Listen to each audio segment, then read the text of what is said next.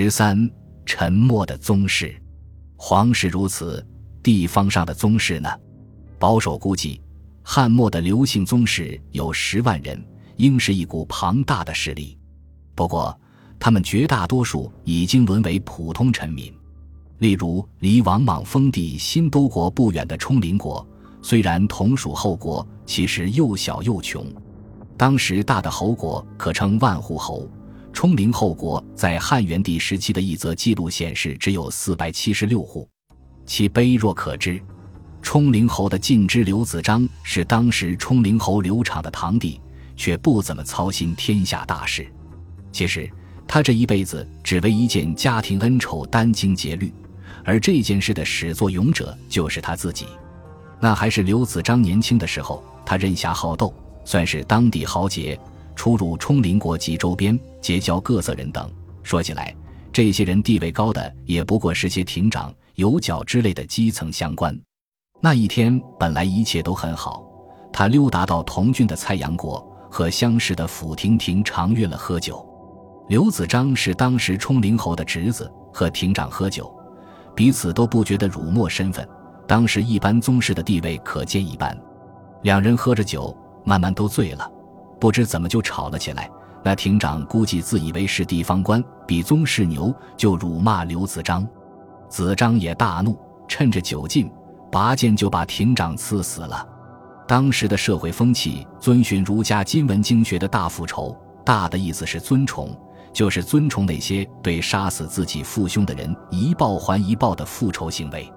刘子章杀人之后，竟然逃过了官府的追究，所以极有可能是冲灵侯帮忙脱罪。但是在大复仇观念的驱使下，亭长的儿子却没打算放过他。亭长被杀时，儿子还年幼，一晃十几年过去，亭长的儿子已经成年。就在某年某月的某一天前来复仇，杀死了刘子章的弟弟刘谦。亭长的儿子为什么杀刘子章的弟弟，而不是刘子章本人？这一点史书未载。但杀了刘谦，复仇的接力棒就到了刘谦儿子那里。刘谦有两个儿子，一个叫刘显，一个叫刘赐。兄弟二人下定决心再复仇，就结交宾客，准备对亭长一家大干一场。结果事情暴露。刘显被抓，被抓到不是大事，但蹊跷的是，刘显突然在狱中死了。刘显兄弟好歹也是宗室，就这样不明不白死去，很可能是庭长那边使了什么手段。而且十几年前刘子章杀人可以脱罪，十几年后宗室在监狱里却死了，看来是宗室的地位在持续下坠。刘慈悲愤不已，就和刘显的儿子刘信一同变卖田宅，散尽家财。招纳亡命徒进入新一轮复仇。与此同时，刘子章的儿子刘玄也因为堂弟刘显之死而愤怒。况且这个仇恨是自己的父亲当年酿下的，不能袖手旁观。他性格和父亲相似，也喜欢结交宾客。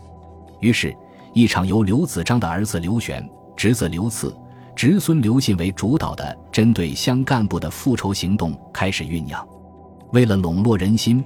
刘玄以好酒厚待宾客。有一天，正在家中聚会喝酒，乡里负责治安的有脚登门，刘玄连忙请他一同喝酒。这些宾客其实都是流氓亡命徒，素日都是和官吏对抗的。看见有脚迟来，有一个喝醉的宾客就唱起歌来：“朝哼，两都尉，有脚后来，用调羹位。”都尉的官职比有脚大。这首歌的意思是说，早上煮了两个官大的。都尉官小的有脚来得晚，拿来给汤调味。有脚一听，勃然大怒，把这宾客绑了起来，暴打数百下，还扬言要追究刘玄的责任。特别是为什么要养宾客，有什么图谋？刘玄觉得不妙，就赶紧跑到平林县外祖家躲了起来。有脚等官吏不依不饶，把刘子章抓到了监狱里。眼看事情要闹大，未免夜长梦多，刘慈和刘信干脆自己行动。同宾客一起找到亭长的家，先杀人后点火，把亭长的妻子和三个儿子全家都杀了。杀人之后，刘赐、刘信叔侄二人随即亡命。刘玄为了救父亲，只得诈死发丧回冲陵，官府这才把刘子章放了出来。一场十几年前由刘子章喝醉酿下的杀人事件结成世仇，至此延续了三代，最终以庭长全家被杀，刘家或死或逃为结局。一群高皇帝的后裔，世系清楚的汉景帝之脉，竟然沦落到与最基层的乡官打架斗殴，手段与黑社会差不多，且损失惨重。可知当时绝大多数宗室已经与平民无异，充其量也就是底层豪杰。他们的复仇大业只是为了自己的至亲，不会上升到汉庭社稷安危这样的高度。他们已经完全地方化了，既没有动力和实力发动政治和军事叛乱，也没有资格向王莽献媚。而且，在王莽当时政策的默许下，地方官吏们甚至连面子也不给他们。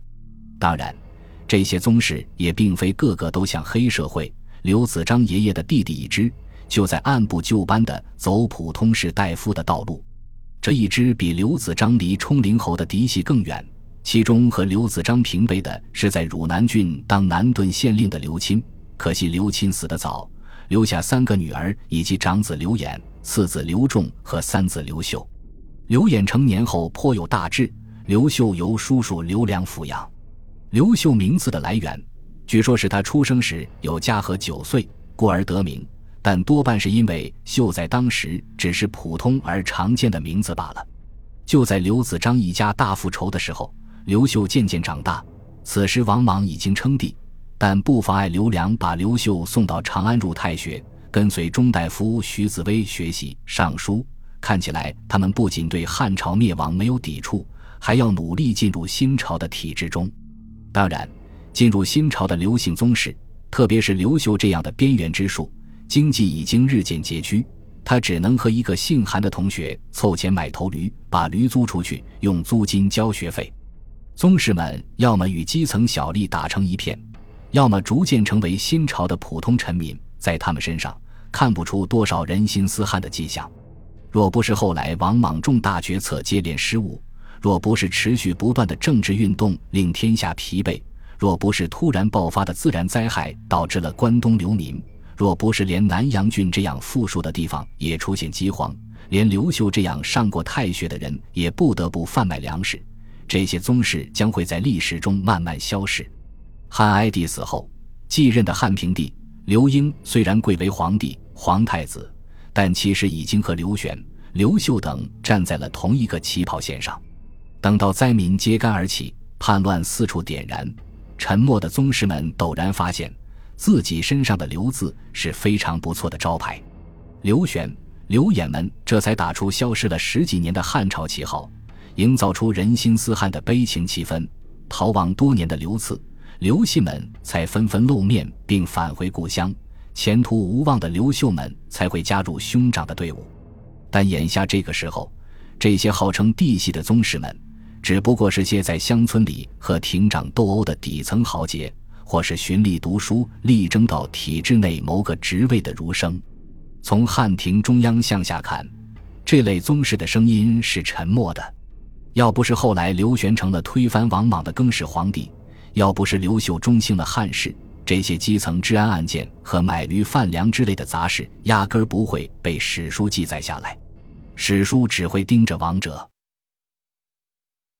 本集播放完毕，感谢您的收听。喜欢请订阅加关注，主页有更多精彩内容。